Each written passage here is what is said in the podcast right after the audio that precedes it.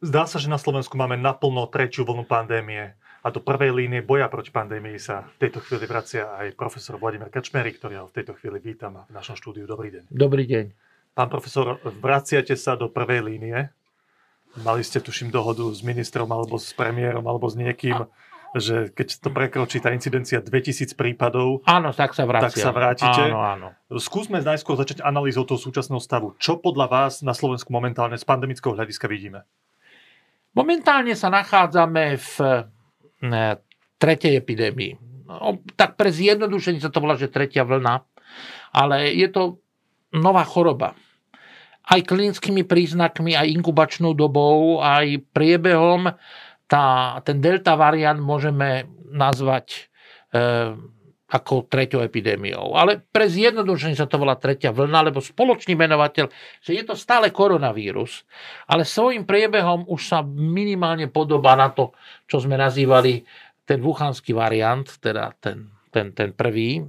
A ten, ten sme teda prekonali, tam sme boli ako jedný z najlepších na svete. Potom prišiel ten druhý variant, ten, ktorý sa nazýval ako britský a tam sme zažili bohužiaľ teda takú veľmi zlú tú druhú vlnu, hej, tá bola typ Mount Everest, my to radi prirovnávame kopcom.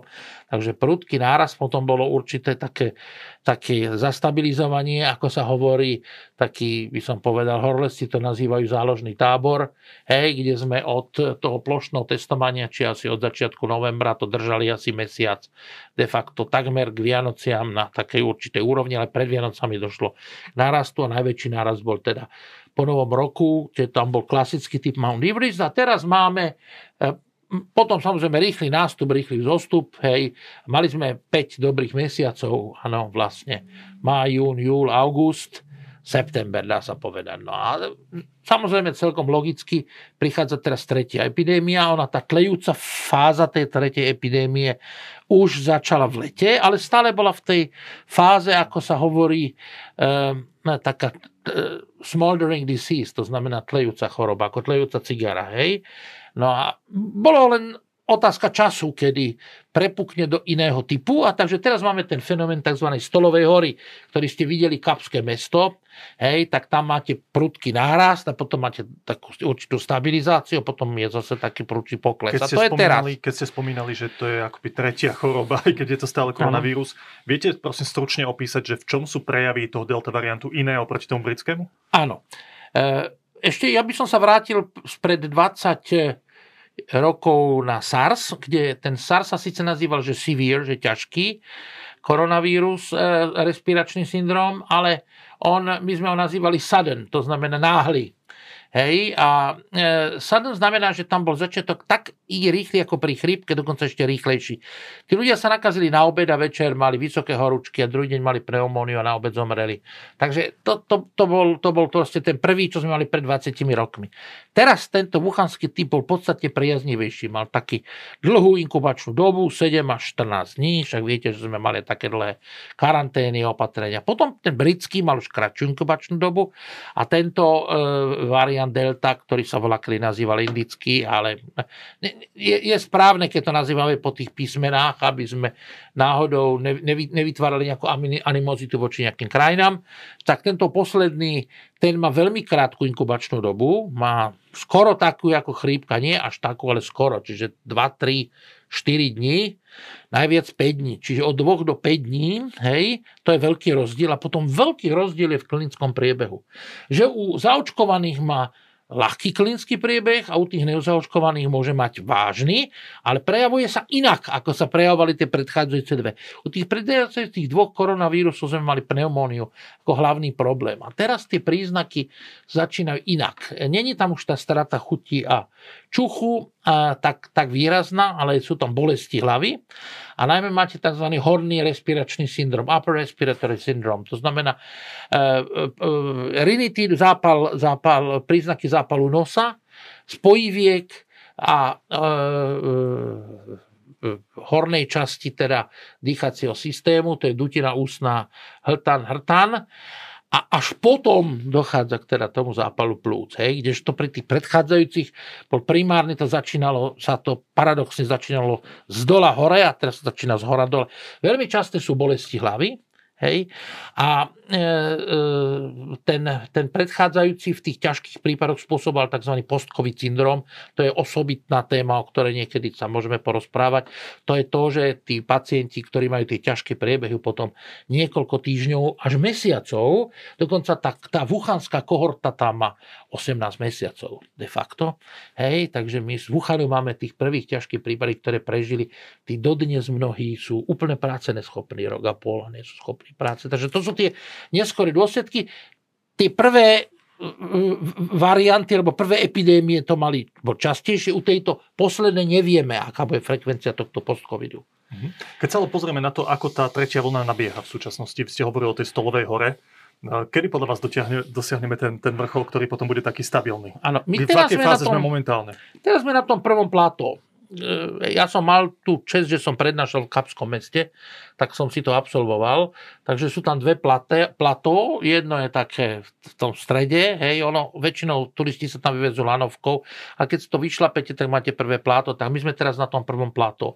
To znamená, že posledných taký týždeň máme medzi 1500-2000 prípadov. Hej, to je, to je tá prvá... Nárast, áno, áno, áno, to znamená, že máme, máme ja som sa vracal kvôli tomu, že sme sa dovolili, že keď 2000 prekročí, to bolo minulý týždeň, minulý týždeň sme mali začiatkom týždňa prekročenie cez 2000 prípadov, keď spočítame obidva druhy testov. A dneska sme mali asi 1600 a k tomu nejakých 300 antigenov, to znamená tiež 1900, čiže osciluje to tak okolo tej 2000 keď sa to spočíta, takže to je to prvé plato.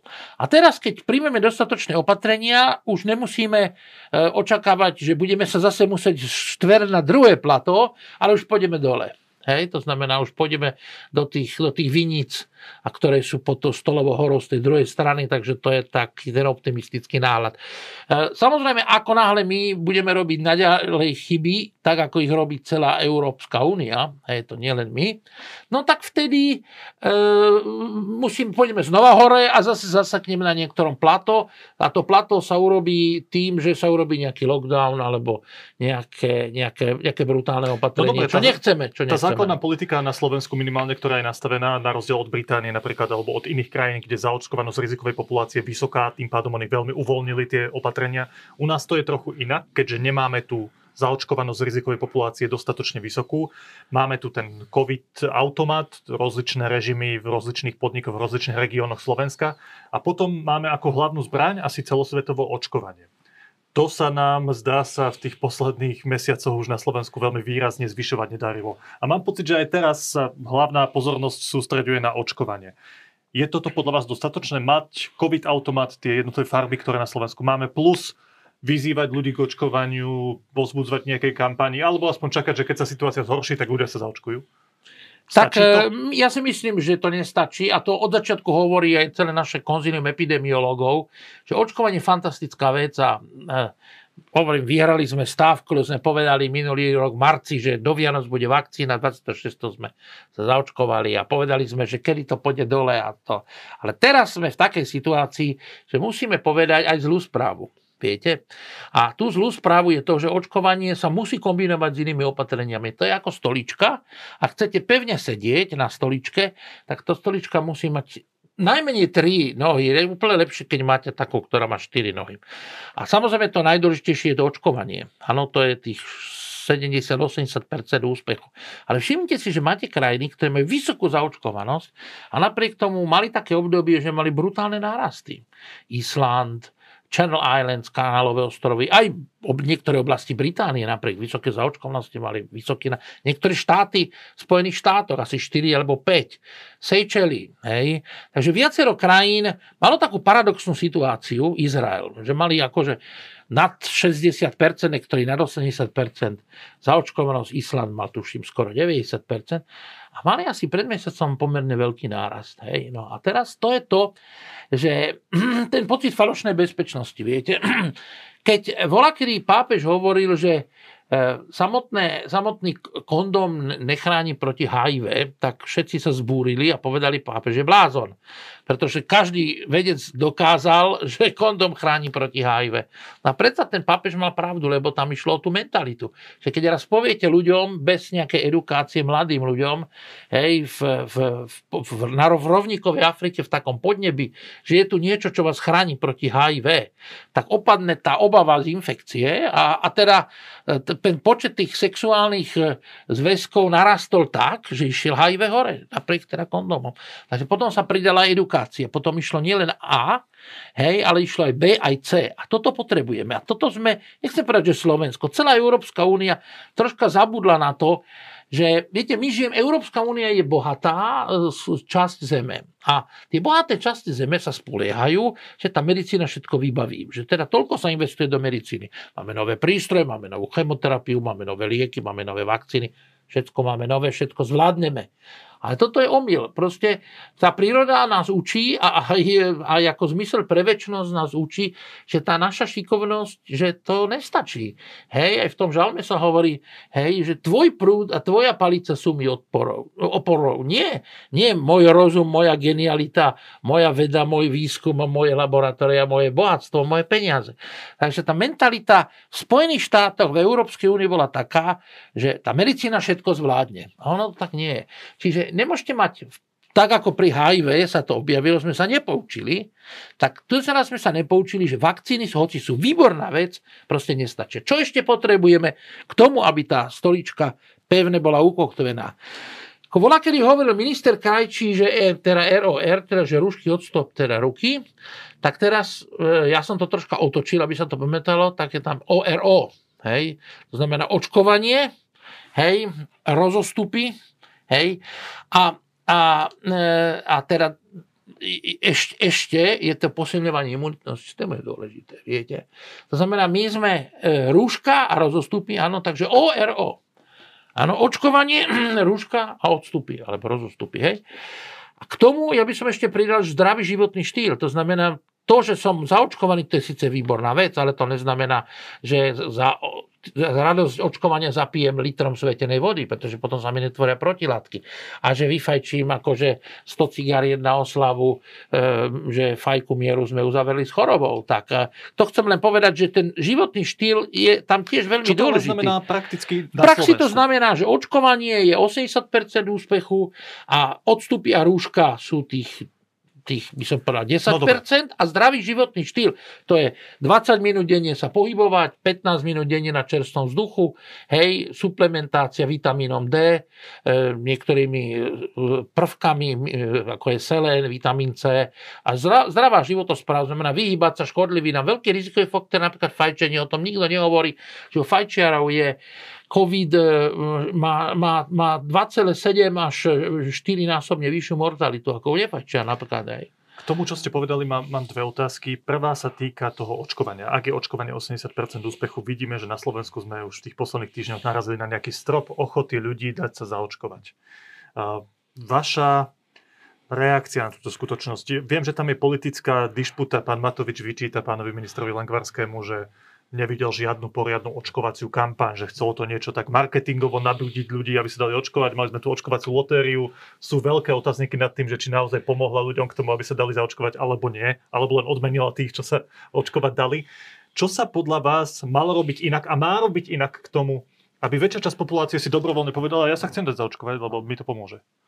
Celá Európska únia robí od začiatku epidémie v jednom chybu, že hľadá vždy vyníkov a neuvedomuje si, že teda musí akceptovať, že tie epidémie majú svoju zákonitosť a že aj najlepší a najšikovnejší vedci sa teda môžu seknúť. To bol v prípade Veľkej Británie a Švedska, keď odporúčali tzv. v úvodzovkách premorenie populácie a naučiť sa žiť s chorobou. Tak dobre, môžeme to tak zobrať, že dobre, naučme sa žiť s chorobou, ale my budeme udávať tón. Nie choroba nám bude udávať tón. Viete, to máte ako na hokej. To znamená, že proste my budeme udávať to, čo ten súper na tom ihrisku teda bude robiť. A nedovolíme, aby diváci ostatní popreskakovali na ihrisko a začali si tam robiť poriadky. Takže prvá vec, čo by som chcel povedať, že, že musíme byť aktívni. Hej? Pandémia nepozná hranice a Európska únia urobila dve prázdniny, kedy ako keby sme sa tak upokojili potešili sme sa a, a zabudli sme na tie, na tie opatrenia. Teraz ďalšia vec je, že na Slovensku, čo môžeme teda urobiť? Máme asi 50% zaočkovaných, samozrejme tá kolektívna imunita, chcem potešiť ľudí, je o niečo väčšia. To nie je len zaočkovanosť, ale si teraz predstavte, že z tých výskumov, čo robila pani profesorka Halanová v Košiciach s profesorom Jarčuškom a v Trnave pani e, doktorka Sokolová, vyplýva, že štvrtina až tretina ľudí, ktorí išli do štúdie a išli si dať odobrať protilátky s jednou podmienkou, že neprekonali žiadnu chorobu. Nikdy o ich ani nenapadlo, že by mohli mať SARS, MERS alebo iný koronavírus tak hovorím, štvrtina, štvrtina sú pozitívni. To znamená, prekonali chorobu a teda majú nejakú imunitu. Áno? To znamená, že treba od tých 5,5 milióna odpočítať potom musíte odpočítať tých, čo prekonali chorobu a teda ešte sa nestihli zaočkovať, lebo ju prekonali teda na jar a ešte majú protilátky alebo strach Takže áno, tu ja stále ešte vidím priestor u tých, ktorí nám prekonali apríl, máj, bolo celkom teda slušný balík e, a e, oni prekonali tú chorobu s tým, že majú stále protilátky a buď sa boja, alebo si nechajú otestovať tie protilátky, čo podľa mňa nie je správny spôsob. Ale proste nie sú. Čiže ešte stále máme priestor, takže k tej zaočkovanosti, k tým 50%, tam prirátajme tých 25% z toho zvýšku, z tej druhej polovice, ktorí majú protilátky a plus ešte treba pripočítať z tých 480 tisíc, čo prekonali COVID, asi 100 až 200 tisíc nie je zaočkovaných, ale maj, lebo majú protilátky. Dobre?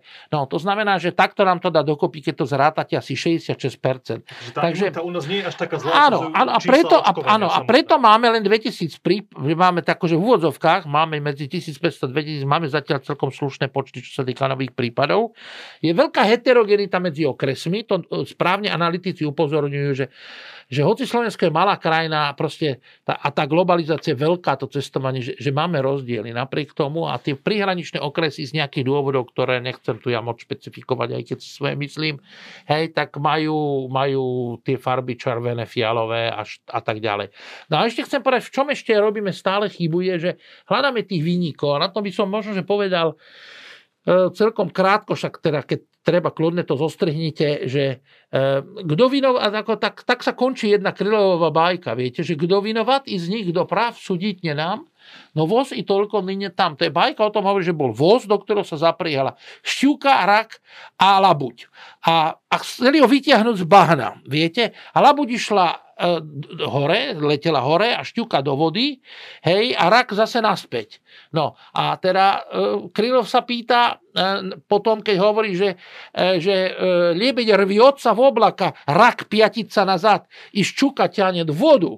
Kto vinovatý, kto je vinný, nie, to, to znamená, netreba sa pýtať, ako sa radi pýtajú Politici, keď niečo nevíde, tak hľadajú vyníka. Viete, to je úplne to najhoršie, čo môžete urobiť pri každej epidémie. Lebo po bitke je každý generálom a každý povie, tak sme mali, hen tak sme mali, to sme dobre, mali. Toto musíme ale, skončiť. Dobre, keď... ale pozrite sa, pozrite sa na to, že tí politici sú pod tlakom, vidia čísla, že koľko ľudí je zaočkovaných. A hovoria si však, my musíme mať minimálne, že v porovnaní s takou Britániou a s týmito krajinami niečo s tým robiť keby ste vy im mali poradiť, že chceme zvyhnúť ešte aspoň nejaké číslo, dobre, tá imunita je lepšia, ako sa zdá podľa čísel očkovania, tá, tá celkovo slovenská, ale ale že keby ste mali im poradiť, že ako ešte zdvihnúť čísla zaočkovaných, ako tým ľuďom motivovať, ako tých ľudí motivovať k tomu, čo by ste im povedali? Hej tak e, ja som nechcel v, tej, v tomto predchádzajúcom to povedať, že sme spokojní s očkovaním. Ja som len to chcel povedať, že aby sme nehľadali medzi sebou vyníkov, lebo sú veľké heterogenity v rámci Európskej únie. Máte štáty, ktoré majú 80%, máte štáty, ktoré majú 20, 25% a sú členské štáty EÚ. Takže nehľadajme vyníkov, pretože je, to, je, to je kontraproduktívne. Čo by som odporúčil, je sústrediť sa na tie skupiny, kde si myslíme, že môžeme ešte byť úspešní. To sú ľudia, ktorí sú izolovaní a to robia vynikajúcu prácu očkovacie týmy. Ešte aj napriek tomu, že teda majú veľké problémy, tak chodia do týchto odlahlých oblastí, navštevujú seniorov pre tých, ktorí nevedia sa zaregistrovať, nevedia sa prihlásiť, nevedia sa rozhodnúť. Hej. Treba s tými ľuďmi hovoriť. S pacientom je úplne, niektorí pacienti vôbec nepotrebujú ani lieky, ani infúzie, potrebujú, aby ste 15 minút sa s nimi porozprávali. Takže toto je to time consuming, to znamená taký očkovací tím vlastne investuje to najdrahšie, čo nikto nemá, to je čas. Takže hovorí s tými ľuľuďmi marketingové kampane nové? Nemyslím si, že áno, že toto by nám pomohlo, lebo toto už bolo. Toto už bolo, dostali sme sa na nejakých 45%, tak treba ísť robiť ten target, to znamená ísť za tým cieľom a to je to, čo tie očkovacie týmy robia. A takisto som veľmi rád, že napríklad obce, mesta, aj Bratislavský kraj má tie očkovacie centra stále, že ich proste nezavrel. Že teda dobre, je uspokojí sa aj s 200 ľuďmi, 100, 150, 200 a najmä je pripravený, že teraz, a to chcem povedať, že to nerobíme my, ale to robí choroba že pôjde hore mortalita. Budú plné nemocnice. Občania si uvedomia, že sa nedostanú na bežné vyšetrenia, pretože tie nemocnice budú proste obsadené covidovými pacientami, takže nebude mať kardiologické vyšetrenie, diabetologické, predoperačné a znova sa toto celé začne posúvať a vtedy si aj tí najväčší a najzaritejší odporcovia vakcinácie uvedomia, že vlastne tá vakcinácia, že tá ich chráni nielen proti covidu, ale aj proti iným tzv. related epidemics, to znamená pridruženým epidémiám. A to sú poruchy duševného zdravia, to je epidémia obezity, to je epidémia e, depresie, to je epidémia agresivity, to je epidémia e, kardiovaskulárnych a onkologických, to sú tie sekundárne a terciálne a potom úplne najhoršia epidémia, čo je, a to je hospodársky krach. To znamená, ďalšie dve, tri takéto pandémie budú znamenať hospodársky krach. Hej. No my sa s tou pandémiou boríme už koľko, dva pol roka? Dva roky minimálne? Hej, tak ešte musíme a... rok, dva si to zopakovať. Áno, a tá najsilnejšia zbraň sa zdá, že je to očkovanie. Ale chcem sa vás opýtať, keďže vy sledujete aj tú svetovú medicínsku scénu, že ukázali sa nejaké iné možnosti, ďalšie možnosti, ako proti covidu bojovať okrem očkovania? Áno, tu nám máme napríklad. dobré správy. Ja tak chcem povedať, ako nikto neveril, že bude rýchlo do roka vakcína. Viete, eh, ja keď som zažil ebolu, tak tam za rok boli dve vakcíny. To bolo úžasné. Tá svetová veda a medicína, my síce tí, tí mnohí nepriatelia očkovania nadávajú, že sme agenti farmaceutických firiem, takže ja sa neopovážim teraz chváliť farmaceutický priemysel, viete, ale chcem povedať, že nech sa len pozrú na Nobelové ceny a zistia, že koľko úžasných prevratných liekov bolo, za čo boli Nobelové ceny. Ja si pamätám 2000, e, troška, ja tým, že som infektológ, e, tak, e, tak sa zaujímam viac o infekcie, tak z posledných piatich Nobelových cien za medicínu tak e, tri boli za imunológiu, infektológiu. Viete, jedna bola Nobelová cena za, za, za, za antimalarikum, za artemizín do Číny, druhá z Japonska bola za ivermectin, tretia z Austrálie, bola za ďalší antiparazitikum, potom bola za imunitu a tak ďalej. Čiže tá, tá veda je fantastickými obratkami. A teraz my máme de facto k dispozícii už teraz niekoľko liekov, už v súčasnosti, ktoré dobre účinkujú, len najväčšia chyba je, že pacient príde neskoro. Tí pacienti to majú dostať ambulantne, viete? A teraz my tým, že máme odštátnenú tú prvú sféru tých ambulantných lekárov, znamená získať ich preto, aby ambulantne dávali liek ako štúdiový nový protilátky, proti, ktoré fungujú, keď ich zavčasu podáte, tak, tak znižujú mortalitu. Je to organizačne veľmi ťažko zvládnutelné. Keď viete? teraz dostanem no, ten delta a, variant áno. a nakazím sa, či, bez ohľadu na to, či som očkovaný alebo nie, však ten prie, v tom priebehu sa to prejaví.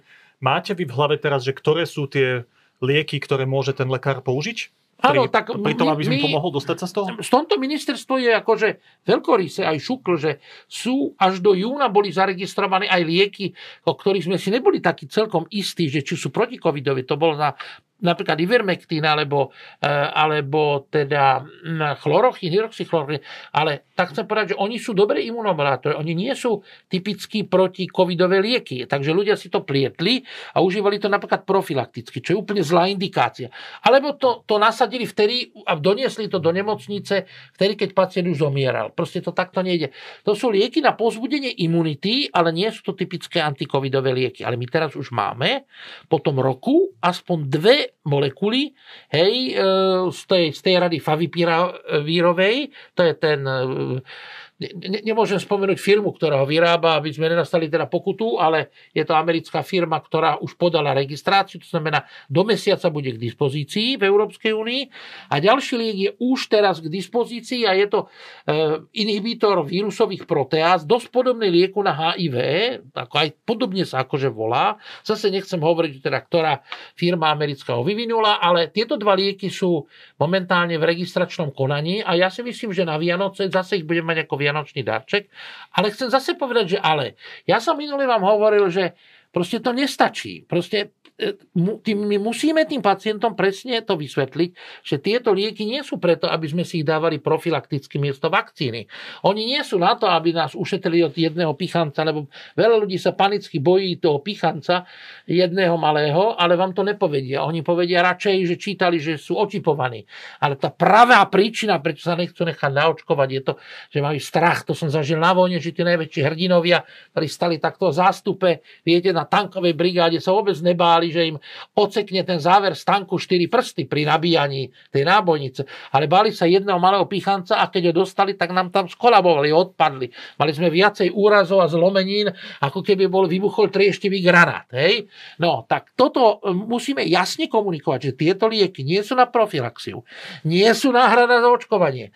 Ak s týmto prídeme, že máme niečo ako ohra- náhradu za očkovanie, tak je lepšie, aby tie lieky vôbec neprišli. Dobre? To je tak ako Ivermectin, ktorý mal veľmi dobrú úlohu, keď teraz sa podal ako imunostimulans, ale keď ľudia začali preventívne užívať, aby nedostali COVID, no tak im začala zlyhávať pečeň a, a, a bolo to zbytočné, lebo ten COVID aj tak dostali. Hej?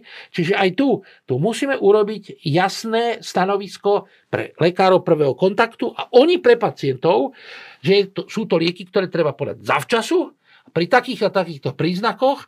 A čo ešte chcem povedať, čo ešte stále nemôžeme na to zabudnúť, aj keď to neradi počujeme, že budeme potrebovať testovanie, pretože viete, taký liek predsa len môže stáť medzi 50 a 100 eur a dať ho niekomu bez testu len tak, že ho boli hlava.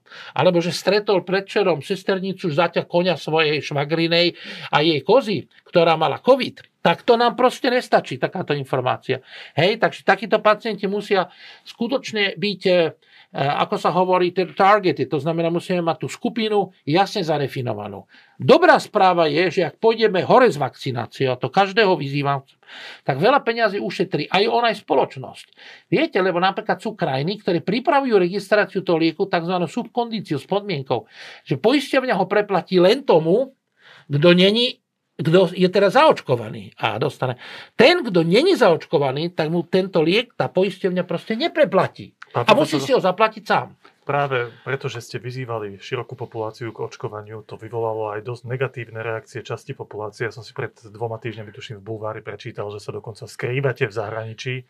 Uh, ako to prežívate, tento fenomén, že nejakí ľudia prídu, ktorí sú proti očkovaniu a za to, že ste vyzývali k očkovaniu, vám trošku znepríjemňujú život. Tak mne sa to stalo v živote opakovane. Stalo sa mi to napríklad v Burundi a stalo sa mi to na Haiti, že tam, keď sme proste vyzývali ľudí, aby nepili kontaminovanú vodu, teda po zemetrasení, tak ďalej, no tak nás napádali, hej. Strieľali po nás obdeň a my samozrejme ako spomínam si na ten, tak ten veľmi starý vtip za socializmu, sme opätovali strelbu ale do vzduchu. Znamená, nikdy sme my po ľuďoch nešli, vždy sme len do vzduchu, to je ako v tom vtipe, sa hovorilo, že na pokojne oroci sovietský traktor zautočili čínske tanky, tak tá, tá, takže traktor strelbu opetoval nepriateľa, zničil a potom odletel na základňu. Takže my sme vždy len opätovali do vzduchu. Takže ja ako som bol zvyknutý a vtedy najlepšie je in fuga salus. Jezuiti hovoria jednu zlatú vetu, ktorú hovorili svojim misionárom v Južnej Amerike tiež. V úteku je spása. Znamená, to není, e, by som povedal, zbabelosť. To znamená, vtedy tých ľudí netreba dráždiť a treba e, sa odsťahovať niekde, kde sa cítite akože nejaký čas bezpečný a nedraždite. Takže stal som sa pendlerom nejaký čas a e, ako náhle išli počty na 2000, tak som zase naspäť tu a zase je šanca, aby mi teda ľudia nadávali, ale chcem zase poďakovať policii, že Posledné tri dní po tom, čo vystúpil teda policajný prezident a aj minister vnútra a aj predseda vlády, že teda nenechajú lekárov úplne na pospas a tie očkovacie týmy nenechajú ako subjekt útokov, tak počet tých nenávisných mailov, ktorých predtým človek dostával 30 až 100 denne, tak e, napríklad posledné dva dní klesol na nulu. To znamená, ako náhle sa objavila tá informácia, že nebezpečné vyhrážanie môže byť prečin, alebo dokonca môže byť aj trestný čin a môže byť trestne stíhaný, čiže nielen pokutu. Lebo predtým tí, čo sa vyhrážali mojej rodine aj mne, tak policia ich identifikovala. Za to im teda patrí uznanie, že veľmi rýchlo tých ľudí cez maily identifikovali, ale mohli im dať na najvyš pokutu. Viete, tí ľudia stali 100 eur pokutu a potom napísali ďalších 100 ďaleko horších mailov. Ale teraz sa to už e, môže teda prevaliť na, na prečin, či už nebezpečné vyhrážanie alebo nebezpečné prenasledovanie.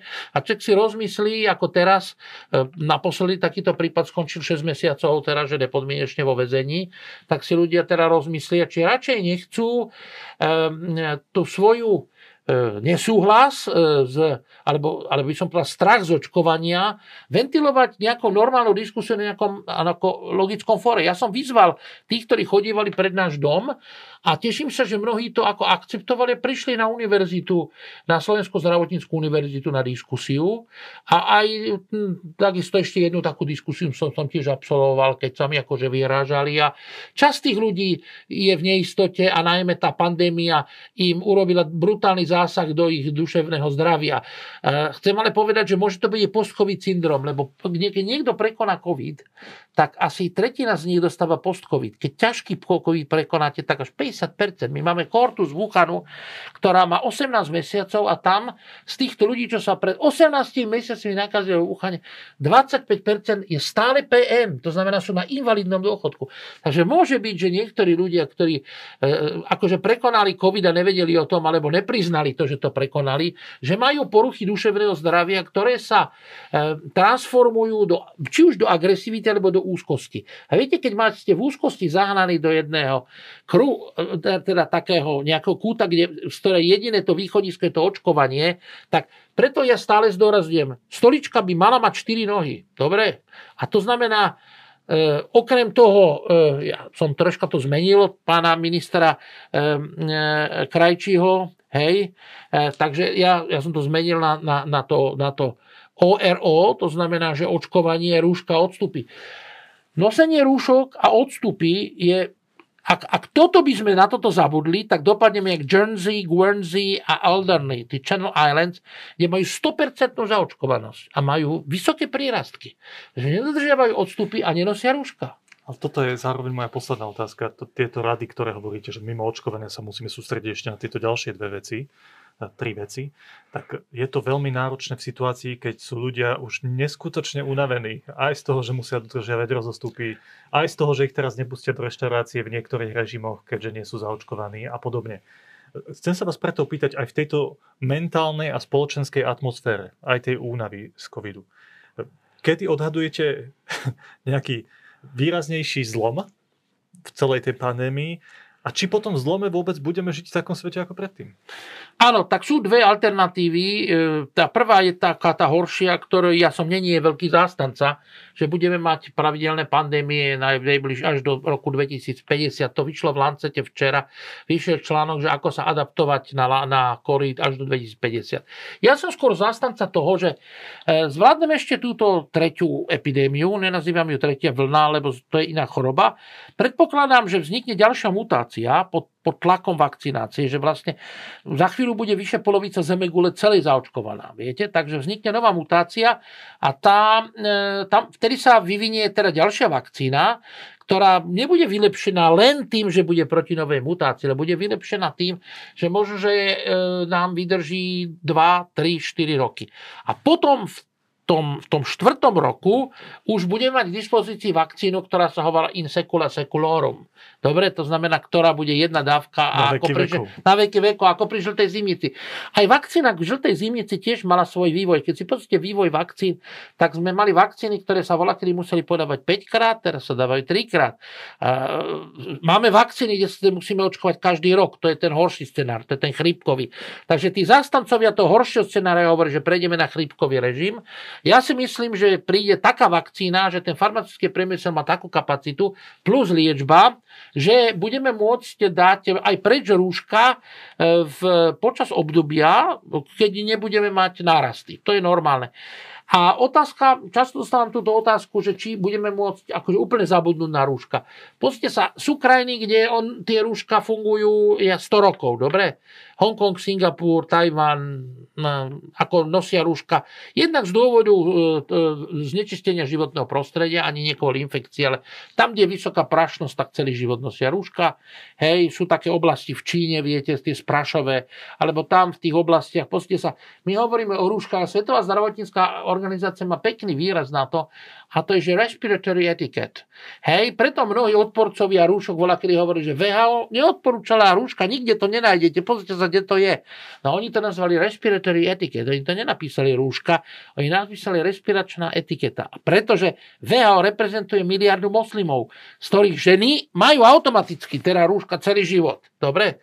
To znamená, že áno, sú oblasti na Zemi, kde tí ľudia majú prekryté dýchacie cesty celý život a nemajú s tým žiaden problém. Ja si nemyslím, že to nastane aj tu. Ja si len myslím, že budem mať obdobie, keď budem mať na jara, na jeseň či už chrípku, alebo COVID, alebo, alebo mykoplazmu, alebo inú epidémiu, akokoľvek inú. Veď predsa za, ja som zažil za posledných 40 rokov asi 20 epidémií a som tu. Hej, to znamená, že nič sa nedeje, tak vtedy si nasadíme rúška a keď budú poklesy, si dáme rúška dole. To v tom nevidím žiadnu tragédiu.